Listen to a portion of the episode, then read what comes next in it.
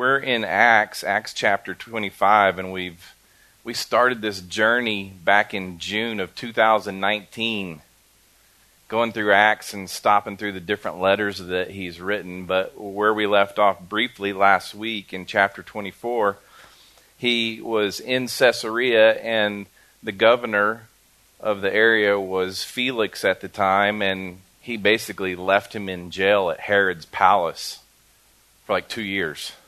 And if you remember, Herod's palace is like this luxurious place because the Herod that built it was the great Herod the Great, the architect. And it had swimming pools and everything else, and it's really nice. I will be there on Saturday looking at Herod's place. Uh, I'm pretty excited about that. And uh, so he's left there, and his friends are able to visit him, and the governor's not doing anything with them because he doesn't want to deal with them. So think about this for a second. It was 58 AD, now it's spring of 60 AD. Paul has been in prison for two years and he's has thoughts of dying. Like, I'm going to be killed.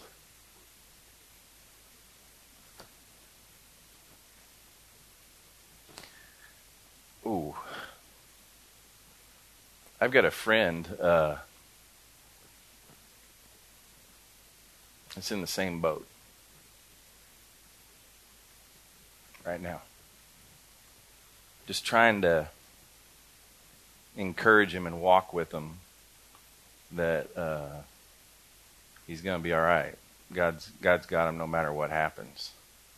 And so, and get to this part, and I think about Paul just he's sitting there for two years not knowing what his future is, although although if he trusts God, which I know he does because he's he's been all the way through, he knows that he's going to be okay. He knows he's been promised by God because you remember if you go back to Acts chapter 23 verse 11 when he was basically taken into captivity it said Jesus appeared to him and it said Jesus stood over Paul and said, Have courage, for as you have testified about me in Jerusalem, so it is necessary for you to testify in Rome. I, Jesus said, I'm going to get you to Rome. But he's in prison in Caesarea and he's got thoughts, you know, the power of sin just working on him, just constantly pummeling him about thoughts about is this thing going to really happen? Am I going to get to Rome or am I going to die at the hands of my brothers, the Jewish brothers? Verse 1, it says, Three days after Festus, so Felix was the governor. He's no longer the governor. Festus is now the governor. It says, Three days after Festus arrived in the province, he went up to Jerusalem from Caesarea. Festus knew how important it was for him to get along with the Jewish leaders and he, vis- he, he lost no time whatsoever in going to Jerusalem and visiting with them and paying his respects.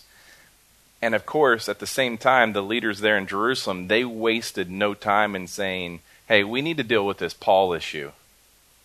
Like, he's bad, and we're ready to get rid of him. The new high priest at the time, now in 60 AD, AD is Ishmael he had replaced Jonathan, who had actually been killed by Felix. This is all world history. And Ishmael is now wanting to resurrect this plot of getting rid of Paul. Well, now Festus has come to town, and we need to broach this subject one more time. Verse 2 it says, The chief priests and leaders of the Jews presented their case against Paul to him, and they appealed asking for a favor against Paul that Festus summon him to Jerusalem. They were, in fact, preparing an ambush along the road to kill him. Festus, however, answered that Paul should be kept at Caesarea and that he himself was about to go there shortly. Therefore, he said, Let those of you who have authority go down with me and accuse him if he has done anything wrong. Now, I sit there and think about that. Was that Festus's wisdom that occurred there? Or is that just the Lord protecting Paul? I mean, what actually took place there? Obviously, he's like, we're not going to take him to Jerusalem because obviously they're going to ambush him and kill him. I think it was the Lord protecting Paul.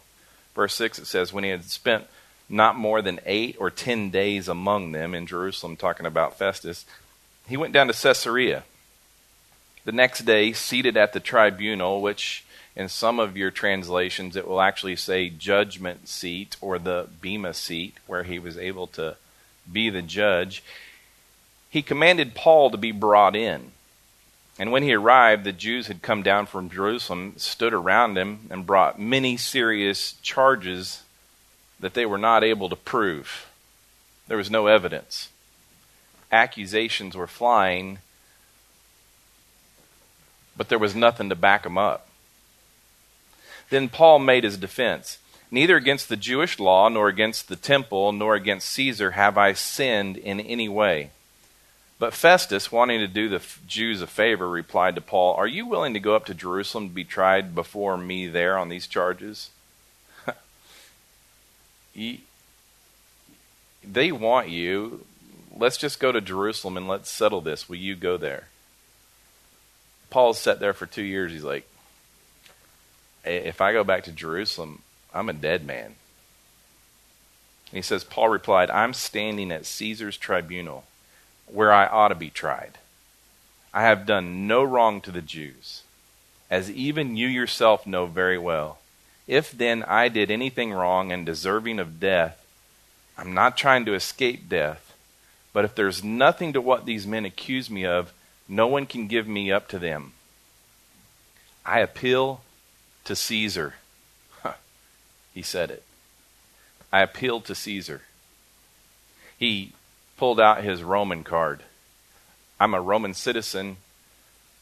I don't want to be judged by them because I'd probably die if I went there. And I I'd rather be judged in a Roman court. He claimed that every right of a Roman citizen that they were due a just trial. He knew his fate at the hands of the leadership of the, the Jews that he would have probably been killed. But if he goes to court in Rome, he is protected. So, with one statement, really with one statement, he paved his way to safely and to safety. And and I guarantee the Sanhedrin that's standing there is like going, "Ah, oh, he said it. We can't get him. We can't get him." He pulled the Roman card on us. Verse 12 it says, Then after Festus conferred with his council, he replied, You have appealed to Caesar, to Caesar you will go. Now Festus, being the governor of that province, of that area, to Rome, he's got to write a letter, a criminal report, and send it with Paul to Rome so that he can be judged by the Emperor Nero. Like it's got to be detailed. Here are the charges against this man and why we are sending him to Rome to be judged. Yet he's going, I, I don't have anything to charge him with. He hasn't done anything wrong. There's, there's no proof. It says, verse 13 Several days later, King Agrippa and Bernice arrived in Caesarea and paid a courtesy call on Festus. I believe that Festus knew that Agrippa was coming to town. Now, Agrippa is actually Herod Agrippa, and he's the grandson of the Herod who had all the babies in Bethlehem killed. You with me? He's he's actually the son of of Herod who had James the apostle killed in Acts chapter 12. So he comes from this line of pretty evil men, but we're very well, well schooled in Jewish law. It, it's Oscar Day, Academy Award Day. This would make a great movie, but you, you think about his dad, Herod, he died in such a great way. Acts chapter 12, 23. I'm, I'm sorry, I'm chasing a rabbit here. But Herod, Agrippa's father, it says, At once an angel of the Lord struck him because he did not give glory to God, and he was eaten by worms and died. That'd be a great movie scene. You died by eaten by worms. But that was his dad. And he's he's young, this King Agrippa, he's young, and he's with his sister. The fact that his sister lived with him created another problem, a great deal of suspicion about incest. And the law clearly condemned it. You go back to Leviticus. But Rome had given Herod Agrippa this jurisdiction over the temple of Jerusalem, and it was logical that Festus just share what Paul's plight was with him. Because maybe because he's so familiar with the Jewish customs, traditions, and temple, that they might, between the two of them, be able to come up with charges that he can write in this letter to send with Paul. It says, verse 14, Since they were staying there several days, Festus presented Paul's case to the king, saying, there's a man who was left as a prisoner by Felix. When I was in Jerusalem, the chief priests and the elders of the Jews presented their case and asked that he be condemned. I answered them, That is not the Roman custom to give someone up before the accused faces the accusers and has an opportunity for a defense against the charges. So when they had assembled here, I did not delay. The next day I took my seat at the tribunal and ordered the man to be brought in. The accuser stood up, brought no charge against him of the evils that I was expecting. Instead, they had some disagreements with him about their own religion and a certain Jesus. A dead man Paul claimed to be alive. Uh, that's, that's critical. A dead man that Paul claimed to be alive.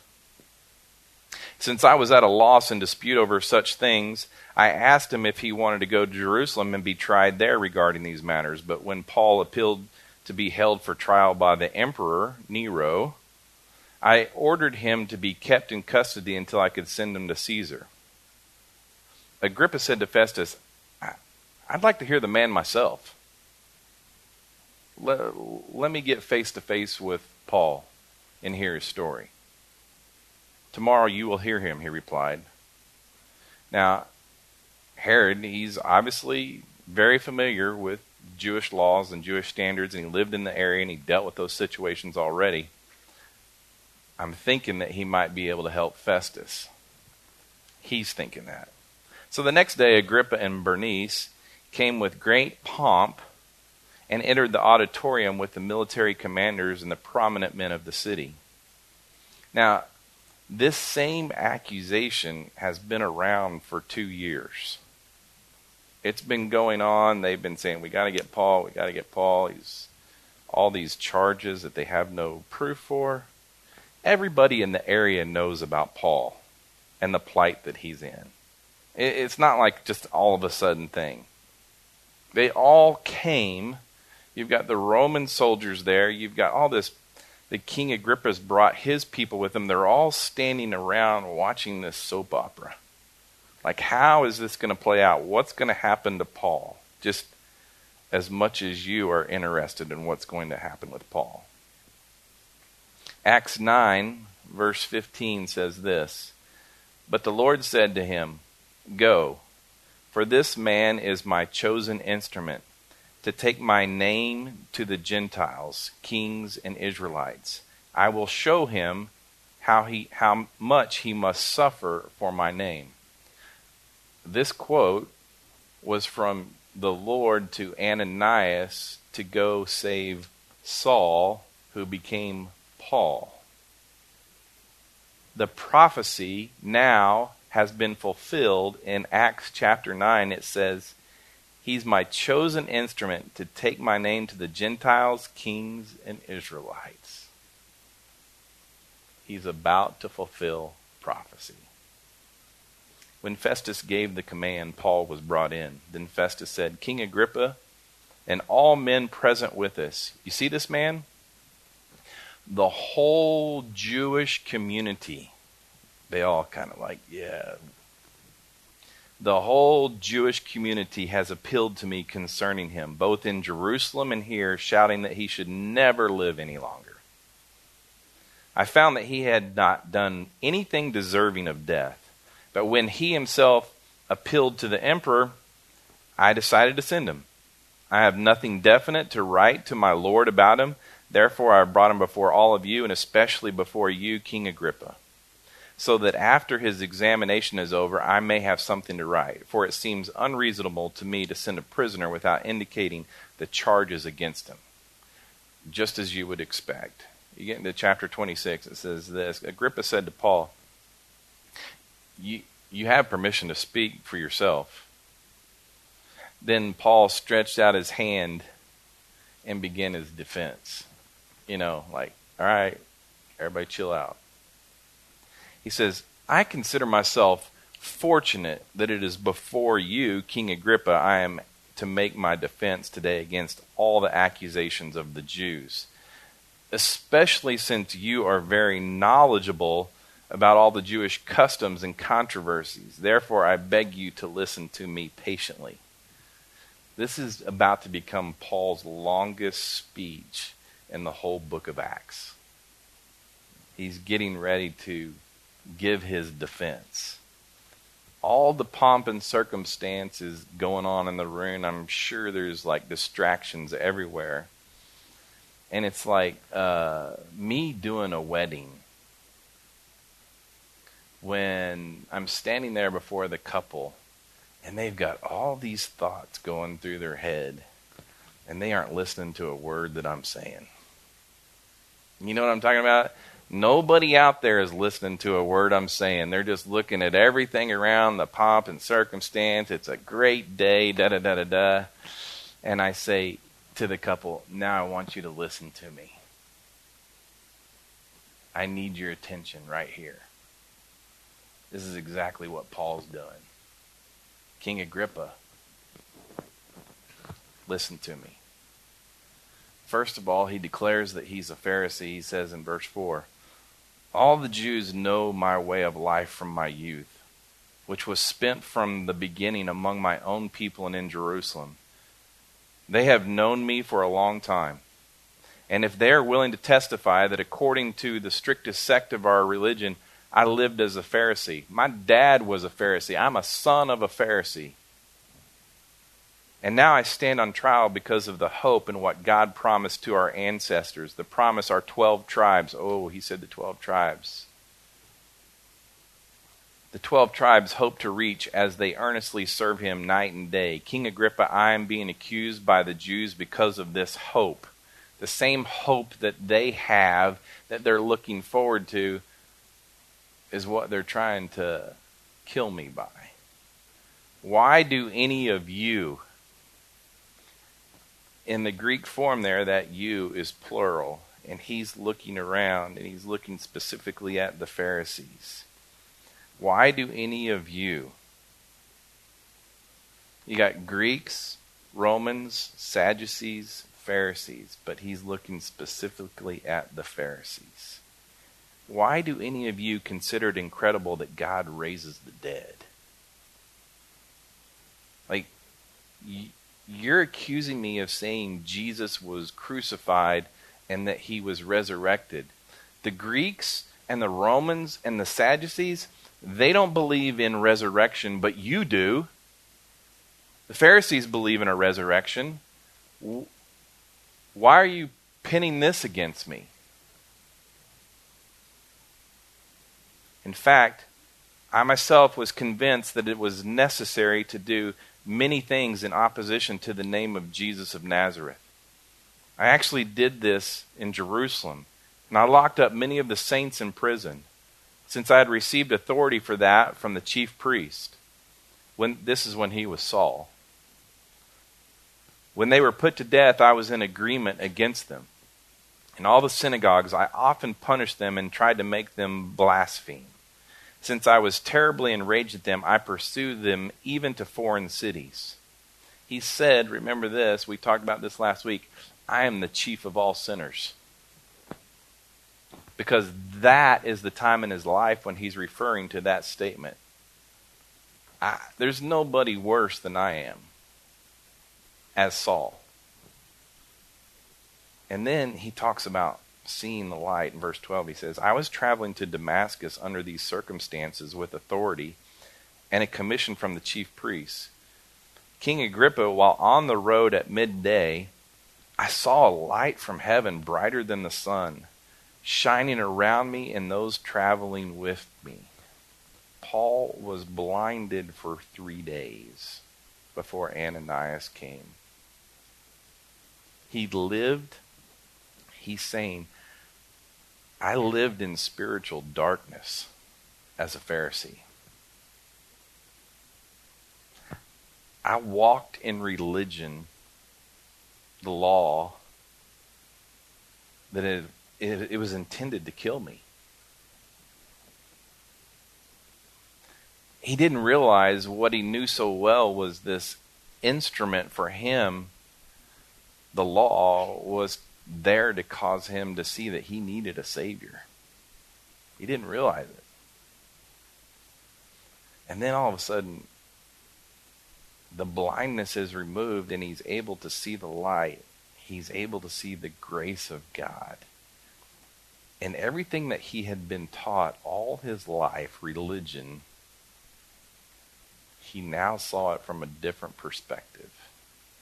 Listen to me he didn't give up on the law. He didn't throw the law away because the law was used as a tutor for him to see that he needed a Savior, and it was going to be the same thing for other people. He still believed in the law, but he didn't need the law anymore because now he had a Savior. He had the Holy Spirit living inside of him, the holy living God inside of Paul he went from this blindness, which represented his life as a Pharisee, to actually seeing that now he's got life to the fullest, full of grace, hope, faith, love. And then he talks about hearing this voice. We all fell to the ground, and I heard a voice speaking to me in Aramaic, which is what the Jews spoke Saul, Saul, why are you persecuting me? It is hard for you to kick against the goads. It's like an animal that's being prodded along and it just keeps bucking like, Don't you know? I asked, Who are you, Lord? He's telling this story to all the pomp and circumstance in the room. And the Lord replied, I am Jesus, the one you are persecuting. But get up and stand on your feet, for I have appeared to you for this purpose to appoint you as a servant, a minister. The intent of that was to be called the under rower. That would be the servant on a galley ship. He was a Pharisee, an honorable leader and now all of a sudden he's going to become a subordinate worker. He says, To appoint you as a servant and a witness of what you have seen and will see of me. I will rescue you from your people and from the Gentiles. He's telling this story, and his people are right there in front of him. He's like, I'm going to rescue from your people. I'm sending you to them to open their eyes so that they may turn from the darkness to light, hmm, just like he was, and from the power of Satan to God, that they may receive forgiveness of sins and share among those who are sanctified by faith in me. He just presented the gospel to the governor Felix and King Agrippa and his sister Bernice. It's, every time Paul was in front of somebody, big time or not, he was presenting the gospel. He was saying, You can be rescued from religion and come to salvation, just like I was. And then Paul talks about him, he was not going to be disobedient. So then King Agrippa addresses him directly I was not disobedient to the heavenly vision. Instead, I preached to those in Damascus first, and to those in Jerusalem, and in all the region of Judea, and to the Gentiles, that they should repent and turn to God and do works worthy of repentance. For this very reason, the Jews seize me in the temple, and they're trying to kill me. What did they have on me? It's because he's trying to equate the Gentiles and the Jews together. They're mad. They don't belong with us, the Gentiles with the Jews. They don't get what we get. He needs to be killed. And so Paul talks about, I'm doing the same thing today. He's like, to this very day, I've had help from God. And I stand and testify to both small and great, saying nothing other than what the prophets and Moses said would take place that the Messiah would suffer, and that as the first to rise from the dead, he would proclaim light to the people and to the Gentiles. He said it. He said it. He said the word Gentiles, and the place went nuts. That's all he said. Eh, to present light to the Gentiles, and they started Paul and the apostles, you think about it, all they had was the Old Testament. They didn't have the New Testament like we do. So, what did they use to prove their point and to teach the good news? They used the Old Testament, they used Scripture to lead people to Jesus. Look at Isaiah chapter 49, verse 6. He says, He says, It is not enough for you to be my servant, raising up the tribes of Jacob and restoring the protected ones of Israel. I will also make you a light for the nations. Not just the Jews, but the nations to be my salvation to the ends of the earth. He's literally going back and using the Old Testament, Old Testament saying, the prophets that you believe in, Moses, everybody, Isaiah, they said that it's going to be available to everybody, to all nations. How can you deny this? And yet you're getting mad at me for not only giving the gospel to the Jews, but to the Gentiles as well? Watch this. At verse 24, it says, As he was saying these things in his defense, Festus exclaimed in a loud voice, You're out of your mind, Paul. You're crazy. Too much study is driving you mad. And Paul's literally saying the same thing to them. It's like, You guys are crazy. It's right here in the scripture. I'm just quoting Isaiah. But why, why would Festus say that? You're out of your mind. How, how could the governor plead ignorance after what he's just heard? You, you realize that when Jesus was on trial, the, the Sanhedrin was involved, and so was the governor, uh, Roman governor Pilate. Jesus of Nazareth had been a famous public for at least three years, and these crowds have followed him. How could Festus not know this? There had to be some kind of understanding by Festus. Because if you really think Paul's crazy, you're going to send a crazy man to Emperor Nero? A crazy man comes to Emperor Nero and he's like, Why did you send a crazy man to me? He didn't really think he was crazy. I honestly think Festus was being convicted. But Paul replied, I'm not out of my mind. Most excellent Festus. On the contrary, I'm speaking words of truth and good judgment. For the king knows about these matters, and I can speak boldly to him. He's speaking to Festus, but he's like, the king knows. Agrippa knows. I can speak both. He knows all about the prophets. He knows the Jewish traditions. For I'm convinced that none of these things has escaped his notice, since this was not done in a corner. Everybody knows about Jesus. King Agrippa, do you believe the prophets? I know you believe. He's pretty much putting Agrippa on trial now. Do you believe, right? I mean, how, how could you say no with the Sanhedrin standing in front of him? King Agrippa's got to have this great relationship with the Jews, and the Jews believe in the prophets. How's Agrippa going to say, No, I don't believe that? Then all the Jews would turn on King Agrippa. Paul's literally become the trial lawyer here and putting them on. Agrippa said to Paul, Are you going to persuade me to become a Christian so easily? I've had that said to me so many times in my life. Are you trying to like win me over?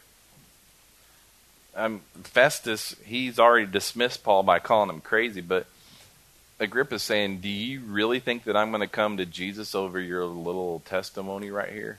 You think that's what it's going to take? Paul says this I wish before God, replied Paul, that whether easily or with difficulty, not only you, but all who listen to me today might become as I am, except for these chains. That everybody in this room can have what I have. Paul's passionately, passionately presenting this message to Festus and to King Agrippa to hear his words to come to salvation to a point where they're both pretty uncomfortable. And they're probably looking at each other and go, we just need to end this escapade. The king, the governor, Bernice, and those sitting with them got up. And when they had left, they talked with each other and said, This man is not doing anything to deserve death or imprisonment. Agrippa said to Festus, This man could have been released if he had not appealed to Caesar. Like, he's not guilty of anything. We're kind of between a rock and a hard place because he's already appealed to Caesar. So now he's going to Rome no matter what. Could have been freed, but he himself said, I appeal to Caesar. Why would Paul put himself in that situation where he doesn't have a choice? Because Jesus said, Paul, you're going to go to Rome. And Paul knew he was going to get a free, protected ride to Rome. I want to. How many times did he say, "I want to come to you, Romans. I want to come to you, Romans, but I can't right now. For some reason, I'm being stopped. I can't get there. I can't get there." Jesus says you're going to go to Rome, and now he's like, "Oh, this is how I'm going to get to Rome, with all the pomp and circumstance." It's not as easy as you think it is. The last two chapters are about Paul getting to Rome, and it's a rough ride. You guys this is the deal right here. What you just witnessed Paul saying to King Agrippa and to Festus was the gospel as simple as it gets. Jesus is the Messiah. He came, his blood was poured out for the forgiveness of sins. He was buried. He rose again. He's sitting next to the right hand of the Father, and now he sent this Holy Spirit to live inside of you. That's the gospel. That's the gospel. And as much as we want to make it so much more, oh, you got to do these things, you got to pedal faster, you got to pedal harder, you got to do all these things. No. Just simply believing that Jesus is the Messiah is all it is.